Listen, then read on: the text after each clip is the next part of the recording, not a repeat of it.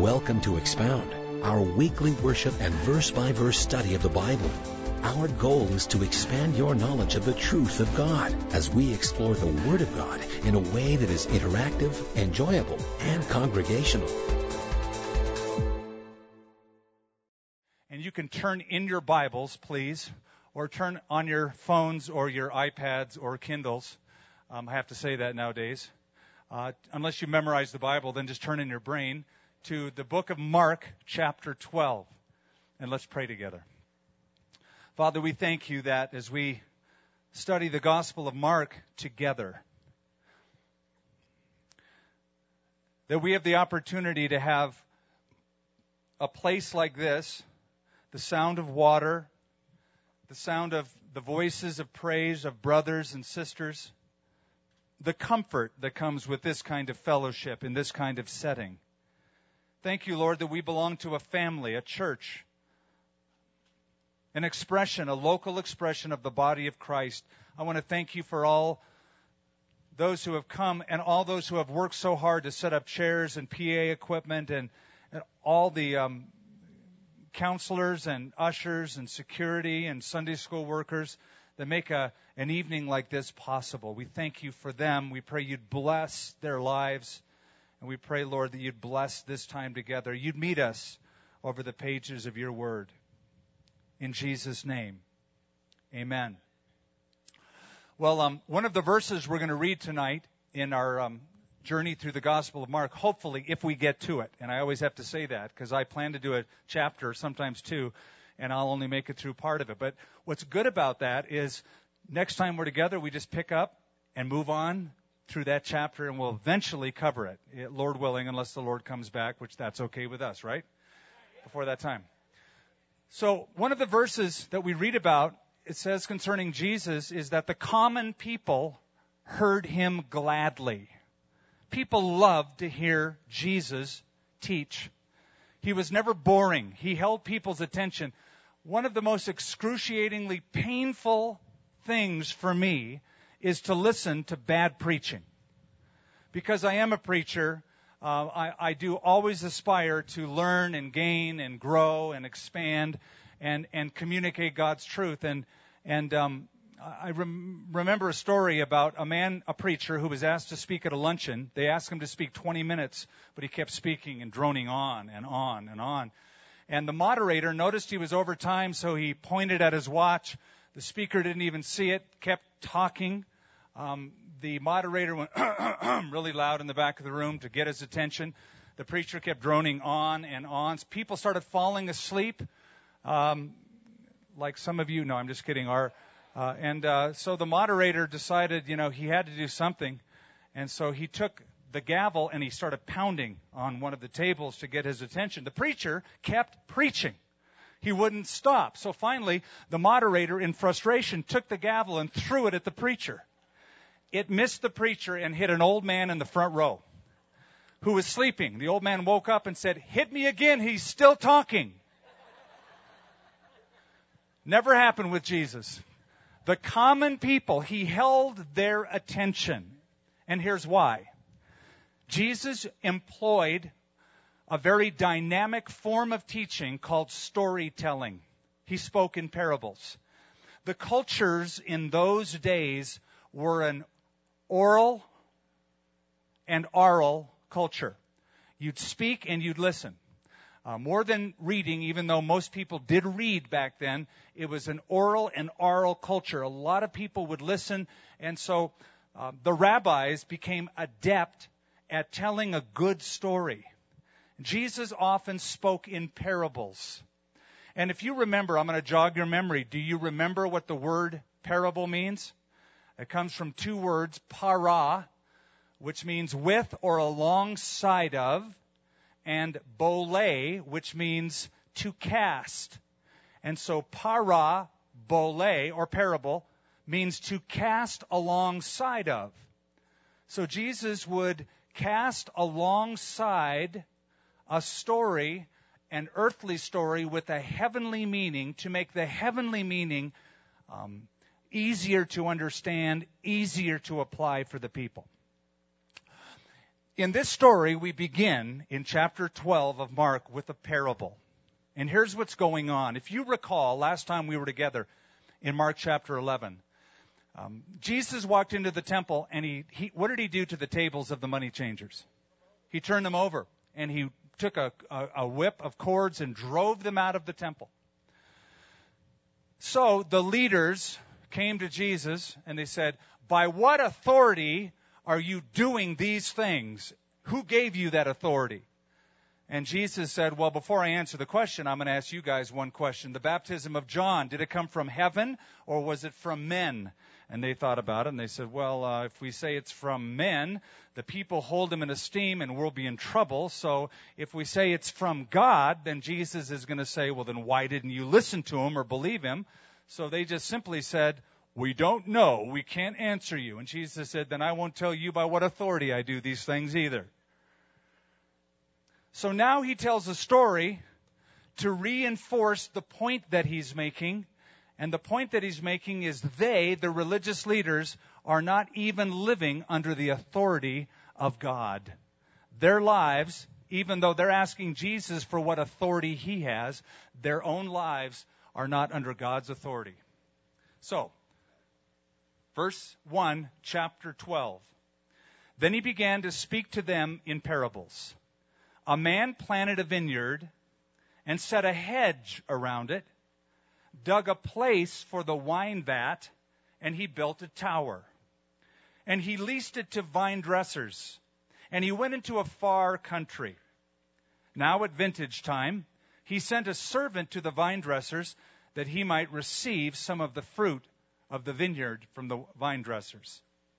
And they took him and beat him, and they sent him away empty handed. Again, he sent them another servant. And at him they threw stones, wounded him in the head, and sent him away shamefully treated. And again he sent another, and him they killed, and many others beating some and killing some. Therefore, still having one son, his beloved, he also sent them sent him to them last, saying, They will respect my son. But those vine dressers said among themselves, This is the heir. Come, let us kill him, and the inheritance will be ours. And they took, and they killed him, and they cast him out of the vineyard. Therefore, what will the owner of the vineyard do? He will come and destroy the vine dressers and give the vineyard to others. Now that's a typical parable. It's a typical rabbinical form of teaching. Give the story, ask a question, and allow the audience to draw their own conclusion. That's exactly the format that Jesus uses here. It's a parable of a vineyard for two reasons. Reason number one, everywhere they looked around Judea, there were vineyards. There are seven fruits of the Holy Land. One of them is grapes. The backbone of their economy, in part, was the harvesting of grapes and the wine press uh, from which they made wine. It was very, very important to them. So wherever they looked, you could see these terraced hillsides. Here we are in the amphitheater. It's a perfect illustration. You're sitting on a terrace. You have different levels that ascend. And in Israel, they would clear away the stones. They would build a stone fence around the property to keep animals out, to keep raiders out. And then they would, um, in terraced, they would plant the fields. They'd build a wine press and a wine vat to catch the juice of the wine. They would build a tower that again was a lookout post to protect the crop. So they were used to it. It was a common analogy. Number two, it was an analogy from their own Old Testament scriptures. Scriptures like Psalm 80, Isaiah chapter 5, Jeremiah chapter 2, that speak of the nation of Israel as a vineyard. Probably most of you knew that. And as you read this, it's pretty easy for us to figure out what is going on. It's not hard to interpret. The vineyard is the nation of Israel. the landowner is God. The servants are the prophets. The one and only Son, the beloved Son that comes, is Jesus Christ. It's pretty easy to figure this out. Now, it will be more helpful as I read to you Isaiah chapter 5, which was the chapter that was a primary reference that Jesus uses in this parable. Let me read a portion to you. This is Isaiah chapter 5. I'm beginning in verse 1. Now let me sing to my well beloved a song of my beloved regarding his vineyard. My well beloved has a vineyard on a very fruitful hill. He dug it up, cleared out its stones, planted it with the choicest vine, built a tower in its midst, also made a winepress in it. And so he expected it to bring forth good grapes, but it brought forth wild grapes. And now, O inhabitants of Jerusalem and men of Judah, judge please between me and my vineyard. What more could have been done to my vineyard than I have not done in it? Why then, when I expected it to bring forth good grapes, did it bring forth wild grapes? I won't read it all to you. If you were to keep reading Isaiah chapter 5, the Lord announces, For the vineyard is the house of Israel. So back to Mark chapter 12, the story, the parable that Rabbi Jesus uses. The vine dressers, or the tenant farmers, are the, are the leaders, the spiritual leaders of the house of Israel to whom God has entrusted the future, the well being, especially the spiritual well being of that nation. The servants that were sent, as I mentioned, are the prophets. The Son is the Son of God, Jesus Christ. You may recall that when Jesus entered Jerusalem, according to a couple of the Gospels, Jesus looked over the city. He said, Oh, Jerusalem, Jerusalem, listen to what he said. The one who kills the prophets and stones all those that are sent unto her.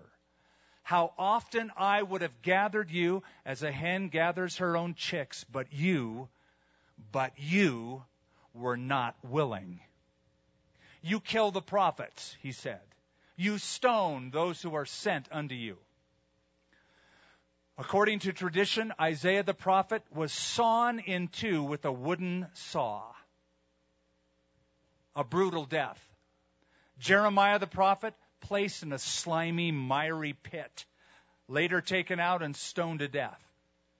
Prophets like Amos and Elijah, their lives were threatened. They had to flee because of the, because of the death threats. In the book of 1 Kings, the prophet Micah slugged in the mouth, hit in the face, because people didn't want to hear what he had to say. The prophet Zechariah murdered in the temple precincts according to 2nd Chronicles chapter 24. So, it's pretty easy to figure out this parable, especially since these leaders knew their Bibles. They certainly knew that Israel was the vineyard according to Isaiah chapter 5, Jeremiah chapter 2, Psalm 80, and others. Now watch this. I'll go back to verse 9. Therefore, what will the owner of the vineyard do? He will come and destroy the vine dressers and give the vineyard to others. Have you not even read this scripture? The stone which the builders rejected has become the chief cornerstone. This was the Lord's doing, and it is marvelous in our eyes. You'll notice that Jesus changes metaphors, he changes imagery. He begins with the imagery of a vineyard. Now he changes it to the metaphor, the imagery of a building, a cornerstone. He's quoting a psalm, a messianic psalm, a known messianic psalm, Psalm 118. He quotes that. And here's the idea. The stone which the builders rejected has become the chief cornerstone. The rejected stone, prophesied by the Psalms, is the rejected son in the parable that he just gave.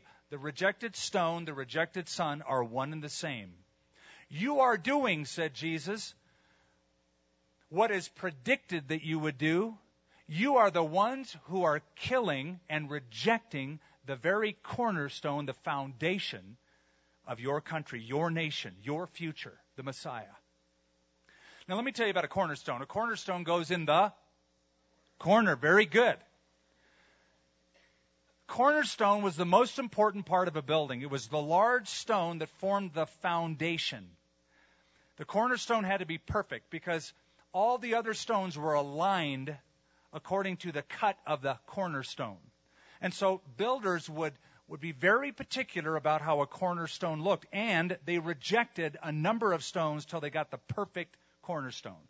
Because the symmetry and the stability of any building depends on how good, how well made that cornerstone is. I'm the cornerstone, said Jesus. I'm the son. You're the ones that have rejected the cornerstone and the son sent by the Father into the vineyard.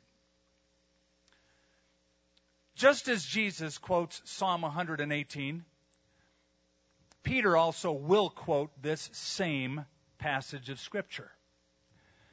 Do you remember the story in the book of Acts when there was that lame man at the gate, beautiful? And he had been there, he was placed there every day, and he begged for alms. And he saw Peter and John coming into the temple at the hour of prayer, and he, he begged for money. And Peter looked at him and he said, Well, silver and gold I don't have, but what I do have, I will give to you. In the name of Jesus Christ of Nazareth, rise up and walk. And so the man was healed. He started walking. A crowd gathered around Peter in that place. And they asked him the same thing By what name and by what authority do you do these things? First of all, when was the last time they healed anybody? That dude was sick. That dude couldn't walk. And now he's healed, and you're griping about it, and you want to know all the little details by what authority and what name. And so Peter points that out. He points out the ridiculousness of their complaint. He said, If we are being judged this day for kindness done to this helpless man, then be it known unto you and to the whole house of Israel that by the name of Jesus Christ of Nazareth, whom you crucified and whom God raised from the dead, this man stands before you whole. And then he said this This is the stone that was rejected by you builders.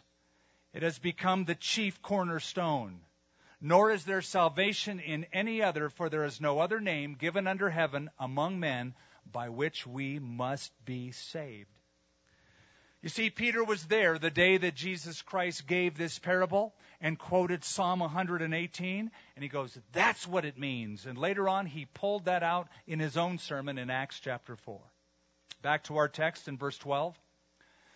And they sought to lay hands on him, him being Jesus. But they feared the multitude, for they knew that he had spoken the parable against them.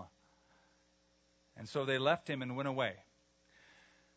Boy, these guys have a keen eye for the obvious. I think he said something against us. Yep, he did.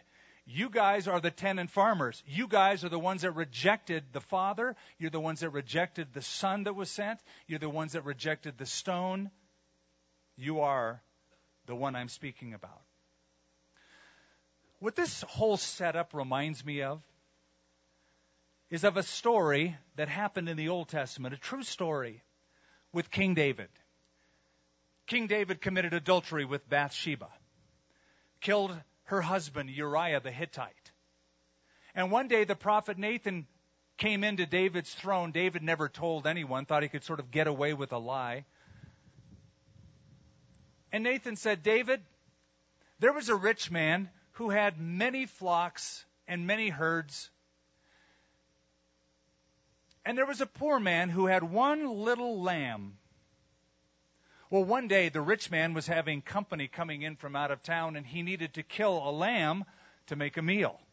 But instead of taking one animal from the many that he owned, he found the one single lamb that belonged to the poor man. By this time, it had become a family pet.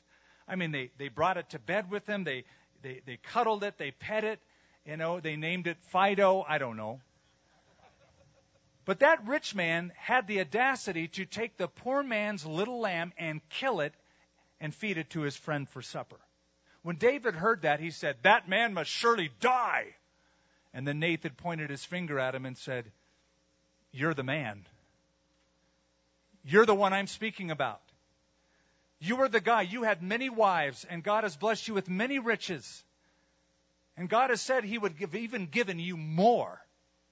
And you took the wife of Uriah the Hittite, your soldier, your general, and you committed adultery with her. You took her to be your wife, and then you killed him. You're the man I'm speaking about in parable form. He was busted with a parable.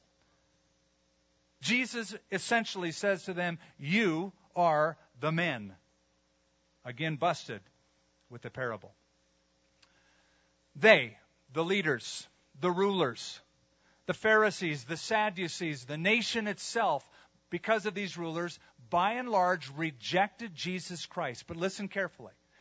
They did not reject Jesus because of the lack of evidence. They rejected Jesus simply because they didn't want to receive him. You know, I've discovered that's how people are. There's an abundance of evidence logical evidence, philosophical evidence, scientific evidence, evidence that points to God, evidence that points to creation, evidence that points to Jesus Christ, that is to me overwhelming. And I remember examining the evidence when I was in my early years of doubt doing medical training at a UCLA program in California. And I was, I was about ready to give up the Christian faith until I found this evidence that blew me away.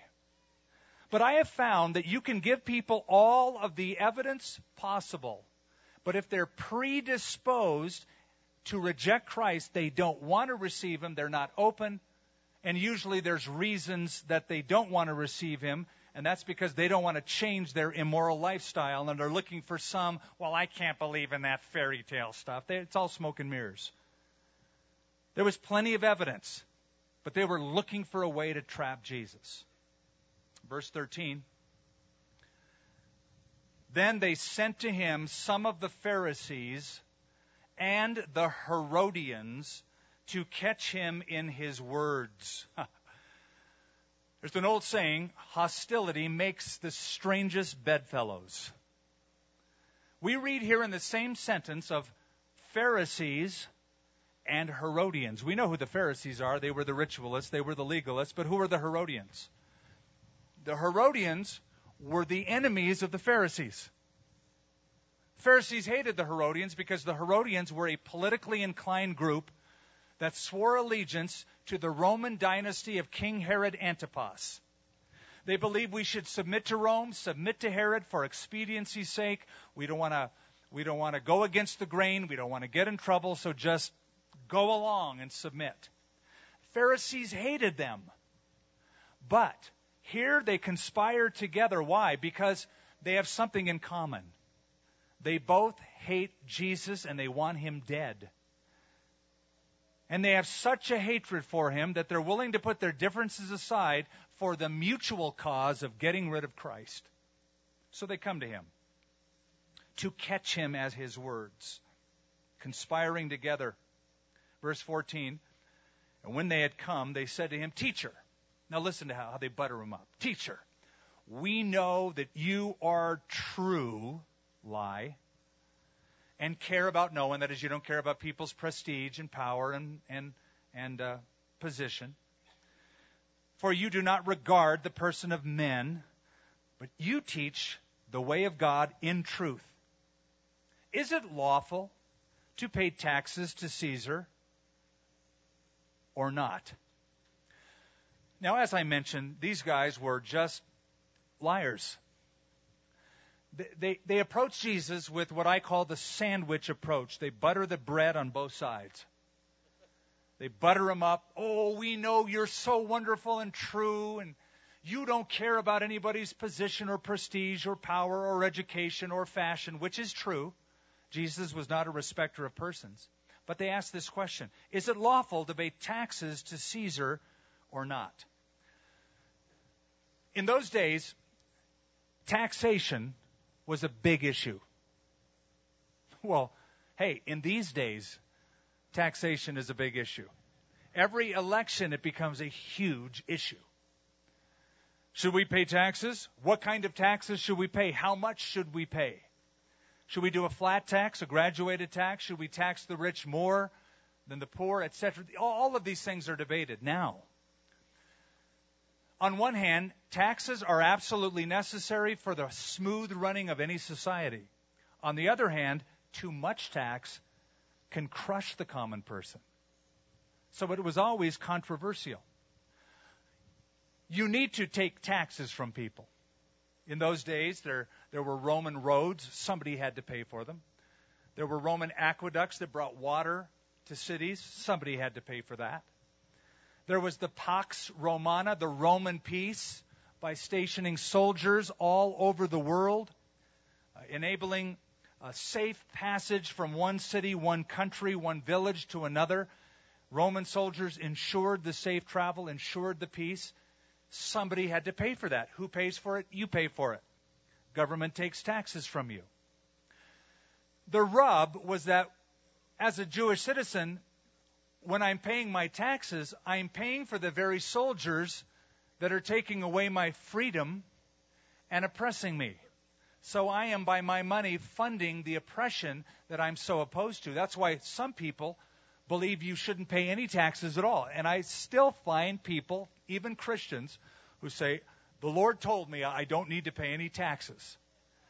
Now, we have a name for those people. We call them prisoners. Eventually, they get arrested and put in jail. But what, what this question was designed to do is to divide the crowd. If Jesus were to say, um, yes, you ought to pay taxes, that would alienate the common people. That might alienate the Pharisees. Well, they were already alienated. It would further alienate them. Now, if Jesus were to say, no, taxes are oppressive, don't pay any taxes, that's going to make the Herodians upset. It, it was designed to cause a division. They thinking, oh, we're so smart. We're going to ask them a question that's going to get them in trouble. Verse 15. Shall we pay or shall we not pay? But he, knowing their hypocrisy, said to them, Why do you test me? See, he knows what they're doing. He's exposing their motives.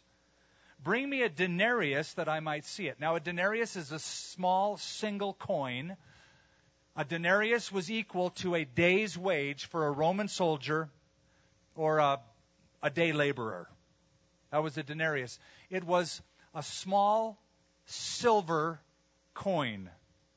It was minted by the emperor. Only the emperor had the authority to mint gold or silver coins. On one side of a denarius was the image of Caesar. In this case, Caesar Tiberius. On the other side was a, an image of Caesar sitting on the throne with the robes of a priest. And the inscription on it said, Tiberius Caesar Augustus, son of the divine Augustus. So it had an image on it. What does the second commandment of the Jews say? You shall make no image in heaven or on earth, not only of God, but anything, any likeness even of a person the Jews took this so seriously that for them to have to use money that had an inscription on it, they hated paying taxes, number one. Number two, they have to pay taxes with defiled, image laden currency. It was a double rub, a double offense to them. So Jesus says, Bring me a denarius. So they brought it. And he said to them, Whose image and inscription is this? That is, whose face and of whom is this written about? And they said to him, Caesar's. Jesus answered and said to them, Render to Caesar the things that are Caesar's, and to God the things that are God's. And they marveled at him. There's two parts to that answer, folks. Mankind has a human obligation Number one, mankind has a spiritual obligation. Number two, render to Caesar the things that are Caesar's. In other words, Jesus is saying, yes, it is right to give taxes to the one who's collecting them, in this case, Caesar Tiberius. It's his image on it, it's his inscription on it. This stuff, this money belongs to his domain. Absolutely render to Caesar the things that are Caesar's. Let me tell you what that means to you and I. We are citizens not only of heaven, which we are, but we're also citizens of the earth, of this state, of this city. And that means God wants us to pay taxes. Now, I'm waiting for the gavels to be flying. But that's scripture, folks. You render to Caesar the things that are Caesar's. Paul the Apostle put it very clear in Romans 13. He said, Let every soul be subject to governing authorities. For there is no authority except that which is appointed by God, and the authorities that exist have been ordained by God. Therefore, whoever resists the authorities is resisting the ordinances of God Himself. He says, Give honor. And for this reason, verse 6 of Romans 13, for this reason, he said, we also pay taxes. He says, You give honor to kings, you give honor to prime ministers. That means we give honor to mayors, we give honor to governors, and we give honor to the president and those who rule this country. You render to Caesar the things that are Caesar. But the second part give to God the things that are God's. Caesar has right to collect your money. God has the right to collect your worship. He has the right to collect your allegiance. He has the right to collect your submission. Give to God the things that belong to God as creator, as redeemer, as the giver of life. He's the one that we give all to. We worship him with heart, mind, soul, and strength. Yep, give your money to Caesar, give your life to God. So those are the Pharisees and the Herodians, and they're just kind of going, wow. It says they marveled at him. Wow. That was like a great answer. Can't argue with that one. Then some of the Sadducees. So we have another group Pharisees, Herodians, and now Sadducees, who say there is no resurrection, came to him and they asked him, saying, Let me just remind you about the Sadducees. The word Sadducees is from the Hebrew word sadakim, literally means the righteous ones. It is believed that the Sadducees first began with Zadok, the high priest at the time of David. They were uh, in rule up until the time of the Maccabean revolt. And um, after 70 AD, after the temple was destroyed in Jerusalem, uh, there were no more Sadducees. They just sort of fell off the face of the earth. But they were very much in charge. The Pharisees were the ritualists. The Sadducees were the rationalists. The Sadducees did not believe in the resurrection. The Sadducees did not believe in angels. They didn't believe in spirits. They didn't believe in miracles. And they did not believe in the Old Testament scriptures except for the first five books of Moses. That's all they believed in. They believed only the first five books of the Old Testament, the ones that Moses wrote, were inspired. They didn't believe in the others. And because they did not believe in the future resurrection, they put all of their stock in the here and now. They don't believe in a future, so it's all about now. That's why most of them were wealthy. It was all about making money. It was all about being wealthy in the temporary earthly realm because they had no hope for the future. So most of them were the aristocratic group. The Sadducees ran the temple enterprises. That's why when Jesus overturned the temple, it cut into their profits. They were the ones that were the most angry. So, verse 19, uh, teacher, they say, the Sadducees, teacher, Moses wrote, now they're quoting Moses because he's the only guy they believe in.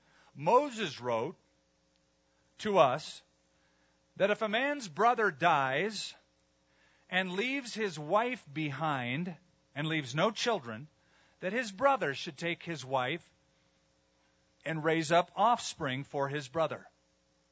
Now there were seven brothers. The first took a wife, and dying, he left no offspring. And the second took her, and he died. Nor did he leave any offspring. And the third, likewise. You get the picture? There's seven brothers. The first guy dies, no kids. Second guy marries her, dies, no kids. Third one marries her, dies, no kids. So the seven had her, all seven guys married this chick. Had no children, and they all died. So by this time you're thinking, now, what is she putting in the green chili when she serves it to her husband? Because she's like killing off every one of them. Last of all, their little story goes, last of all, the woman dies also. Therefore, listen to this, therefore, in the resurrection, when they rise, whose wife will she be? For all seven had her as wife. Now, you're thinking, I hope, resurrection. Why would they mention a resurrection? They don't believe in a resurrection. That's exactly why they say what they said. They don't believe in a resurrection. They're trying to show how ridiculous the idea of a resurrection is because look, if the if the dead rise up in the resurrection since seven men married this one chick in the resurrection when they all live again in the future, whose wife is she going to be? And they think they're so smart, they have them trapped. Jesus answered and said to them, Are you not therefore mistaken? One of the other Gospels, Jesus said, You're ignorant, not knowing the Scripture nor the power of God. Now, I will tell you this. They are referring to a law in the book of Moses in Deuteronomy chapter 25 called the law of levirate marriage levirate marriage. And that stated in Deuteronomy 25. Uh, it was to protect the widow, it was for, to protect the land and the name of that family, so that if, if a husband dies and leaves no offspring and that wife is left, she has no claim on the land in future generations. And so um, a brother or a, a kinsman, a relative, could marry that lady, and then the family name is preserved, and the inheritance is passed on from generation to generation for that woman. It's to protect her, her offspring, and the family name. We see this practice in the book of Ruth. Ruth's husband, Mahlon, dies. Um, he was Jewish. Ruth was a Moabitess. She comes back to Bethlehem, but she's a single woman. Her husband, Mahlon, is dead. So Boaz marries her. He's the Goel, he's the kinsman redeemer.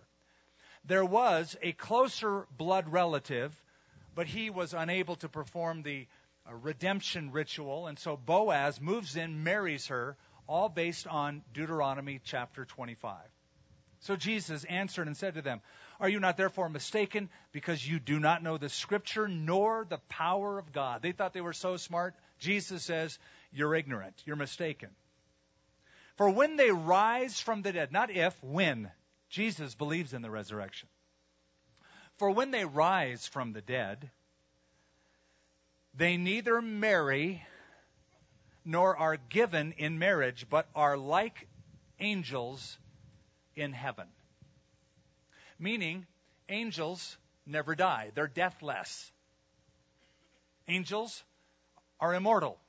There's no need for them to propagate because they go on and on and on. But, Jesus said, concerning the dead, that they rise, have you not read in the book of Moses, in the burning bush passage, that's Exodus chapter 3, how God spoke to him saying, I am the God of Abraham, the God of Isaac, the God of Jacob. He is not the God of the dead, but the God of the living. You therefore are greatly mistaken. I once knew a gal who was so upset at these words of Jesus. Can you imagine being upset at something Jesus said? Well, actually, there's a lot of things that might upset us that Jesus said. But she just hated this passage of Scripture. And I remember talking to her about this, and she was just so irate. She was single. She wanted to be married, and she believed the Lord would come very, very soon. And she thought she wanted to get married before the Lord came. She wanted to have the earthly enjoyment of marriage. And she thought, what, what if as soon as I get married, the Lord comes and then in heaven there's neither marriage nor given in marriage. That makes me angry. Well, I know other people, this is a great comfort to. So I won't even get into that, but you can see it would sort of depend on your marital situation, what you think. But she was just irate over this scripture. There's a few things I want you to note about this. Jesus said in the resurrection, we become like angels. He doesn't say we become angels. I'll tell you why that's important. I can't count how many times I have spoken to Christian people who, who, you know, say things like, well, when they died, you know, I know that they got their wings and they became angels. And now they're angels in heaven. That does not come from the scripture. That comes from a movie called It's a Wonderful Life. Every time the bell rings, an angel gets its wings. That's what Jimmy Stewart, I think, said. It doesn't come from the Bible. We do not become angels when we die. We become like the angels. We become deathless. We become immortal. We live forever. In heaven, there's no need to procreate. Marriage is a wonderful blessing that God gives for earthly, temporary companionship and also to propagate the human race. No need for that in heaven. Number two, Jesus shows that there will be a resurrection. He quotes the burning bush passage. Listen to what he said. How God spoke to him, saying, Now listen, I am the God of Abraham, Isaac, and Jacob. Now stop right there. Abraham, Isaac, and Jacob were dead when he spoke these words to Moses. He didn't say, I was the God of Abraham, Isaac, and Jacob. I am the God. Present tense. Meaning, for him to use the present tense, and this is the whole point of Jesus, don't you guys even know your Bibles enough to know that God spoke in the present tense? He couldn't say, I am the God of Abraham, Isaac, and Jacob unless they were still alive, awaiting resurrection. That was his whole point. I'll tell you what, and, and you need to pick up on this point. Jesus had a very high view of Scripture. And here he's, he's showing the difference between a verb tense. That's how important it is. It's not I was, it's I am. Showing his view of Scripture. That we should pay attention to the very details of the text. Read it slowly, go over it.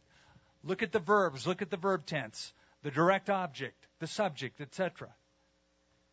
Then one of the scribes came, and having heard them reasoning together, perceiving that he had answered them well, asked, Which is the first commandment of all? Now, can you see this chapter is just sort of riddled with confrontation?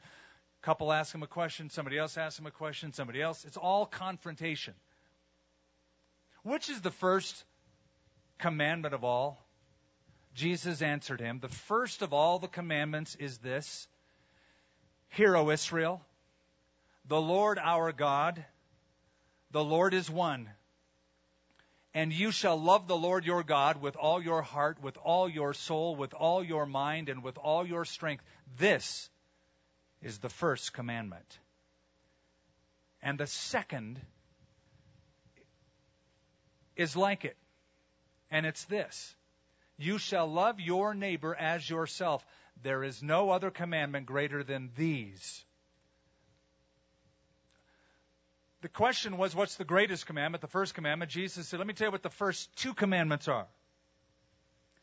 Greatest commandment, first commandment, hear, O Israel, the Lord our God, the Lord is one. Now that was the expected answer. That was the Jewish answer. Twice a day, in that time period and all the way till now, today. The pious Orthodox Jew, twice a day, morning and evening prayers, will pray what they call the Shema. Shema Israel, Adonai Eloheinu, Adonai Echad. Hear, O Israel, the Lord, our God, the Lord is one, what Jesus quoted.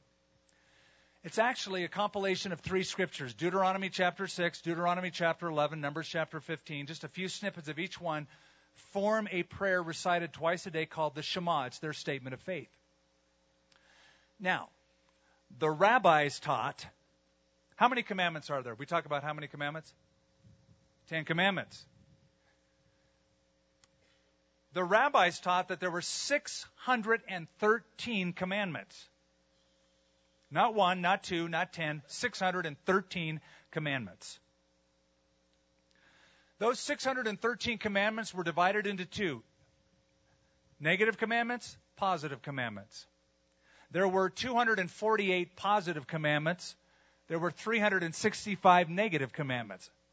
More don'ts than do's. The problem was, the issue was, the debate was, which ones were the heavy commandments, which ones were the lighter commandments. They divided them into two camps the heavy and the light. The most crucial, the least crucial.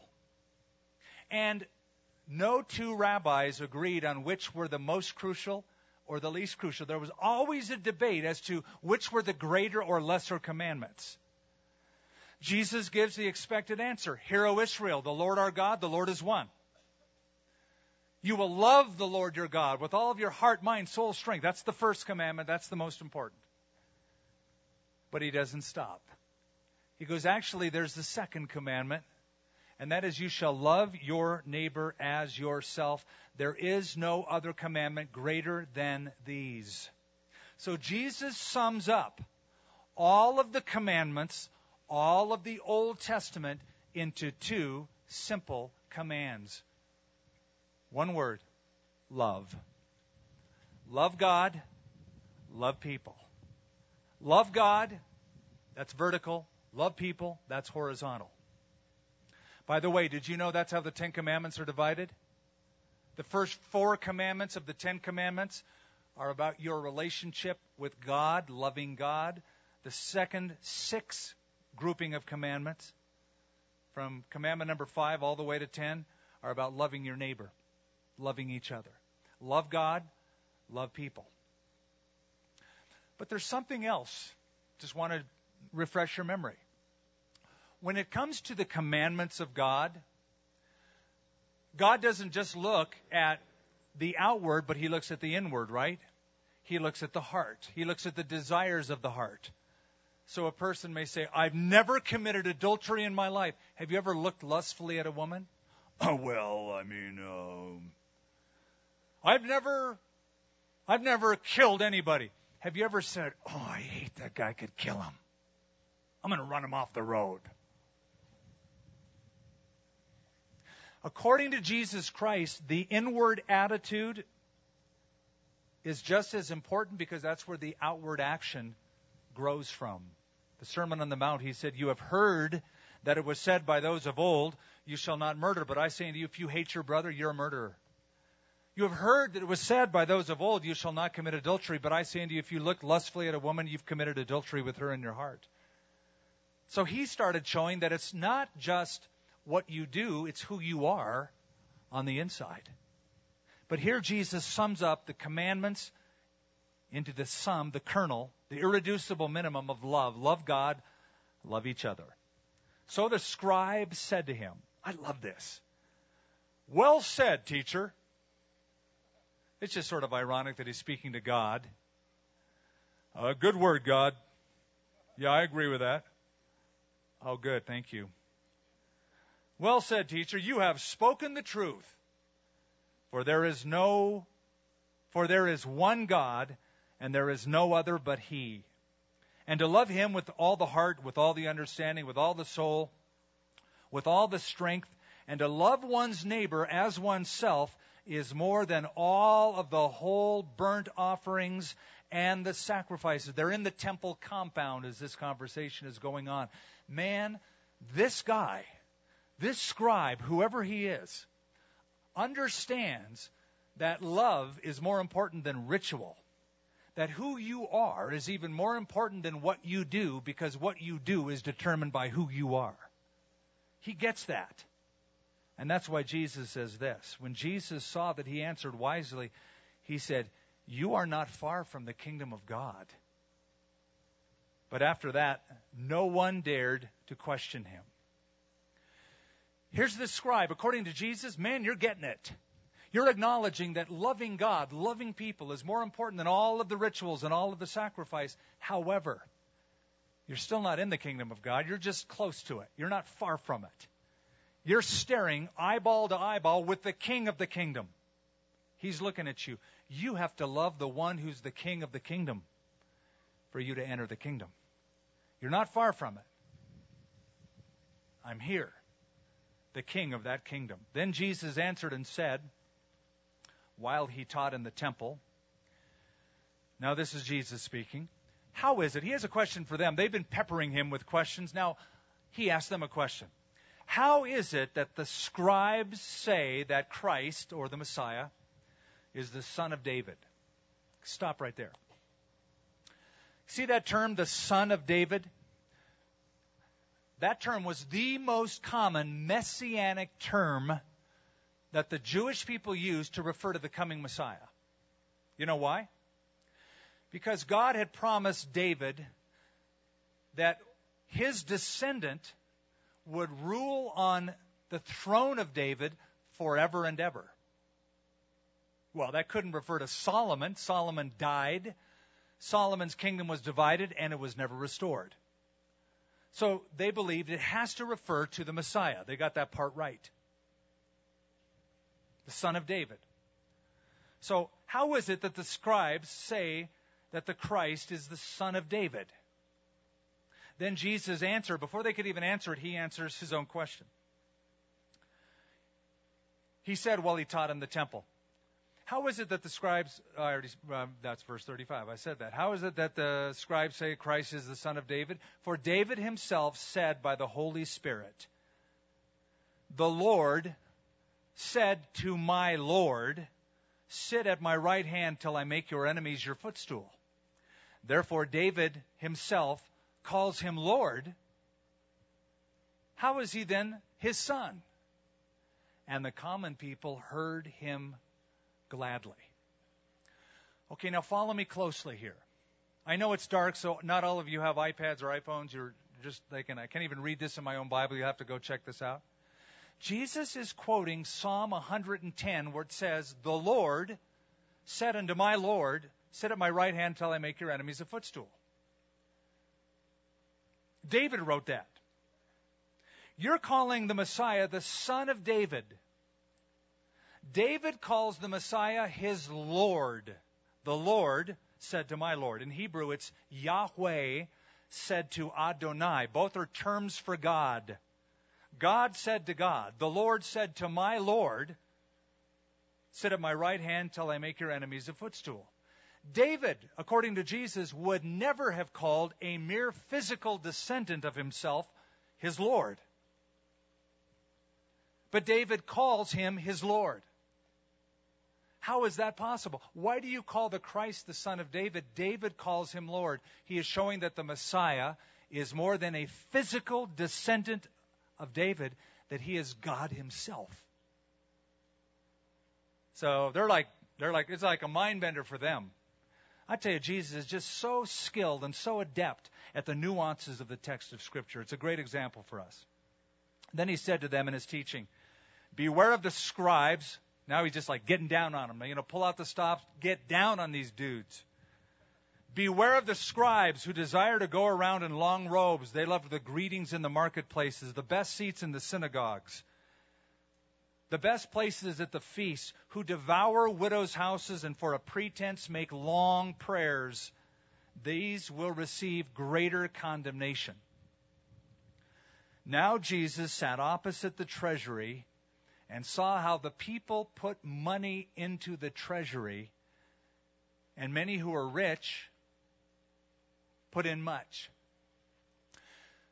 Let me, let me draw a picture for you. Let me paint a picture. Jesus is in the temple courts. The outer court, the court of the Gentiles, had a covered colonnaded porch called Solomon's porch. They didn't serve espresso. They didn't serve hamburgers on Wednesday night. Solomon's porch, we took the name from the Bible, was a gathering place for people of all nations. That's why we called our coffee shop that. Closer toward the temple itself was a covered porch in the court of the women where people would linger after the sacrifices were made just to worship or to spend time in God's presence. And there were a couple of chambers. One of the chambers was called the Chamber of the Silent. Around the Chamber of the Silent were 13, well, I would call them agape boxes. They were trumpet shaped receptacles called shofarot in Hebrew, which means trumpets or shofars. It's the plural of shofar. Trumpet shaped boxes where people would uh, put money in. The chamber of the silent is where a person could give anonymously without fanfare, and where if you were poor, you could go get help, get financial help without being embarrassed. But there were people who loved to give with fanfare, and they loved to put their money in one of those 13 boxes and, and get lots of coins so you'd hear the coins drop one after another, after another, after another. And so people would go, wow, that guy's really generous. They did it for that effect. Jesus is watching different people give. Verse 42 Then one poor widow came and threw in two mites which make a quadrans. And we read this and we go, ah, it doesn't help me. Mark was writing to a Roman audience. Two mites are Hebrew currency. It's the smallest denomination in Jewish currency. A mite is about an eighth of a cent. This woman put in about a, a quarter of a cent. Two mites so that the Roman audience could understand, he converts it into a Roman currency, calls it a quadrans. A quadrans was one sixty-fourth of a denarius. Remember, a denarius is a day's wage for a Roman soldier or for a working class citizen, a day laborer. So the Roman citizen would go, two mites, what's that? Oh, oh, I see. It makes a quadrans. I get it. So it was very little. And so he called his disciples and said uh, to himself, and he said to them, Assuredly, I say to you that this poor widow has put in more than all those who have given into the treasury. For they all put in out of their abundance, but she out of her poverty put in all that she had, her whole livelihood. Hey, I just want to close by saying, did you know that the Bible has a lot to say about the Christian and his or her money? Did you know that more than half of the parables of Jesus have to do with our finances? Let me put this into perspective. One out of every seven verses in the New Testament, it is reckoned, deals with the topic of money. The scripture has 500 verses on prayer, less than 500 on the topic of faith, 2,000 on the topic of finances or money. Why is that? Well, Jesus said, Where your treasure is, there will your heart be also. So as we close tonight, remember the words of Jesus. Render to Caesar the things that belong to Caesar, but give to God the things that belong to God. We don't own anything, we're stewards of everything. Only one life, twill soon be past. Only what's done for Christ will last. I encourage you to see all of the resources that you have as not your own, but you're a steward over them. And you all, we all ask the Lord, how do you want me to further your kingdom, Lord? But here's how I really want to close, and we're going to close in a moment with a song really you can't get out of rendering to Caesar the things that belong to Caesar. You can try, but they'll come and find you. And we'll be visiting you in prison. So you render to, th- to Caesar the things that are Caesar's. You're going to have to do that. But worship of God, giving your life to Christ, that's all voluntary. He'll never make you do that here. You will be forced to do it one day in eternity at judgment day. Every knee shall bow, every tongue shall confess. Everyone ultimately will one day confess that Jesus is Lord and offer praise and submission to Him. But for so many, it's going to be too late. Have you personally, voluntarily submitted, surrendered your life to God? Render to God the things that belong to God. He made you. And He made you for salvation. He made you to have a relationship with Himself. Have you allowed him the right that he deserves to control your life? Have you yet surrendered and asked Christ to take away your sin and give you everlasting life? If you haven't done that, I'm going to give you an opportunity to do that. And I can't see your hand, so I'm going to simply ask everyone to stand right now. And we're going to sing a final song, a closing song. And if you've never given your life to Christ, I'm, I'm calling you out. I'm calling you down to get up from where you're standing now, get up out of your seat, and just stand right up here. I'm going to lead you publicly in a prayer to receive Christ. This is going to be your night where you're giving God what's due to him and has been due him all along. You give him your life. So as we sing this song, you get up and come. If you've never done that, or if you've walked away from the Lord, you need to come back home and be forgiven. Doesn't matter what experiences you've had in the past or what church you've belonged to. If you're not walking and obeying Christ, I'm asking you to get up from where you're standing and stand right up here and recommit your life to Christ. Either way, you get up and come right now and stand right here and we're going to pray publicly to receive Christ. Just come up and stand with me right here. I'll be waiting for you as you come. We sing, you come. You don't hesitate, you come right now. Come right up here. God bless you. I've been set free. My God, my Savior has ransomed me. And like a His mercy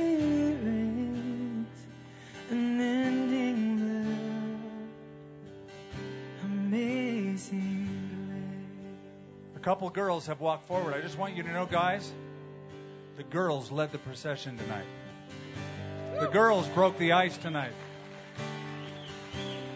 Some of you, some of you men may think, you know, I'm a little too cool for this. I'm a little too macho for this. One day you're going to face God in eternity. You really want that as your excuse? Forever? Are you sure you know Him? Are you sure that if you were to die tonight, you'd be in heaven? If not, man, you need to be sure.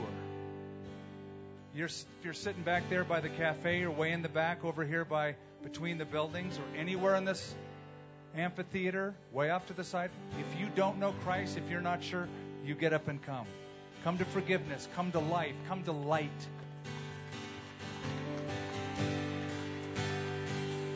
My chains are gone.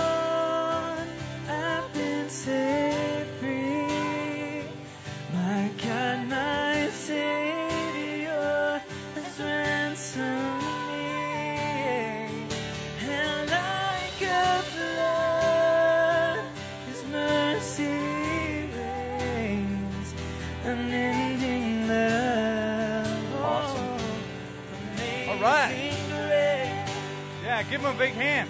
Come on up. Come on up, you guys. Still might be some more. Some of you people have heard this for a, a long time. You've seen a lot of altar calls. And frankly, you've just gotten really good at turning it off about now and not letting the Holy Spirit come in and bring you out. You need to you need to stop that. You need to throw up the white flag. You need to say no to those voices and say yes to Jesus. He loves you. Jesus loves you so much, He died for you. We're going to sing this through one more time. You, you come if you're not sure.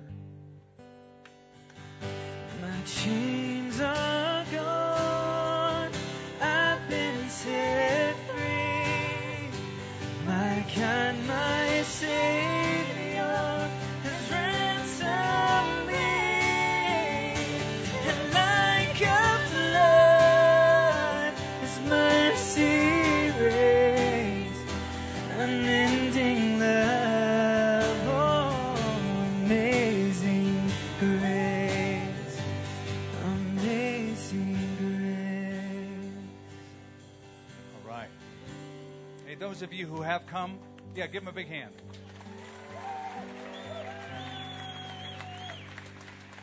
Um, I, I want you to just hear it from me. We don't do this to embarrass anybody. You know, it's, know, it's, I know you didn't expect doing this tonight, standing in front of everybody uh, at the end of a service, but we believe that it's very important for you to make a decision publicly, to not keep it a secret, but to come out, step out of the shadows, and come into the light, figuratively and, well, literally in this case.